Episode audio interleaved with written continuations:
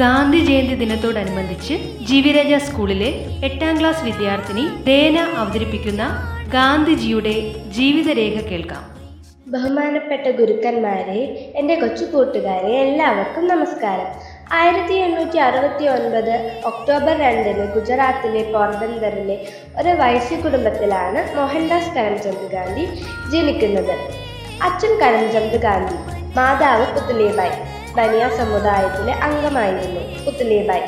ആയിരത്തി എണ്ണൂറ്റി എൺപത്തി ഏഴിൽ ഗാന്ധിജി മെട്രിക്കുലേഷൻ പാസ്സാകുന്നു. ആയിരത്തി എണ്ണൂറ്റി എൺപത്തി മൂന്നിൽ കസ്തൂർബയുമായുള്ള വിവാഹം കഴിഞ്ഞു. ആയിരത്തി എണ്ണൂറ്റി എൺപത്തഞ്ചിൽ പിതാവ് മരിച്ചു. ആയിരത്തി എണ്ണൂറ്റി എൺപത്തി ഏഴിലാണ് അദ്ദേഹം ബാരിസ്റ്റർ പരീക്ഷയ്ക്ക് പഠിക്കാനായി ഇംഗ്ലണ്ടിലേക്ക് തിരിക്കുന്നത്. ആയിരത്തി എണ്ണൂറ്റി തൊണ്ണൂറ്റി ഒന്നിലാണ് ബാരിസ്റ്റർ പരീക്ഷ കഴിഞ്ഞ് അദ്ദേഹം തിരികെ മടങ്ങിയെത്തിയത്. പിന്നീട് ദക്ഷിണാഫ്രിക്കയിലേക്ക് പോയത്. ആയിരത്തി എണ്ണൂറ്റി തൊണ്ണൂറ്റി മൂന്നിലാണ് അവിടെ വച്ച് കറുത്തുവർഗക്കാർക്കെതിരെ നടക്കുന്ന വർണവിവേചനം ശരിക്കും അനുഭവിച്ചറിഞ്ഞു.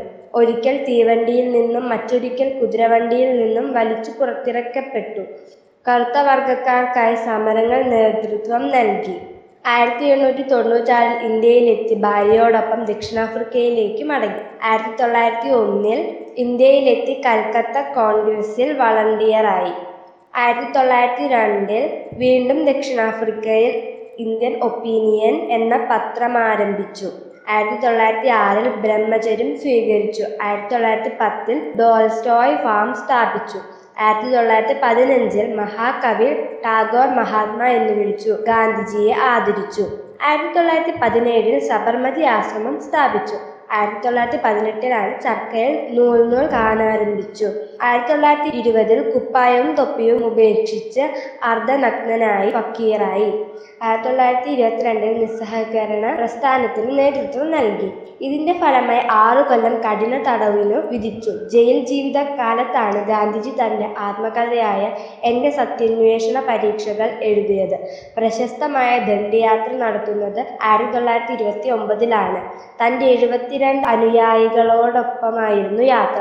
വൈക്കം സത്യാഗ്രഹം ഗുരുവായൂർ സത്യാഗ്രഹം എന്നിവയ്ക്ക് പിന്തുണ പ്രഖ്യാപിച്ച് സേവാശ്രമം സ്ഥാപിക്കുന്നത് ആയിരത്തി തൊള്ളായിരത്തി മുപ്പത്തഞ്ചിലാണ് ആയിരത്തി തൊള്ളായിരത്തി നാൽപ്പത്തിരണ്ടിലായിരുന്നു ക്വിറ്റ് ഇന്ത്യ സമരം.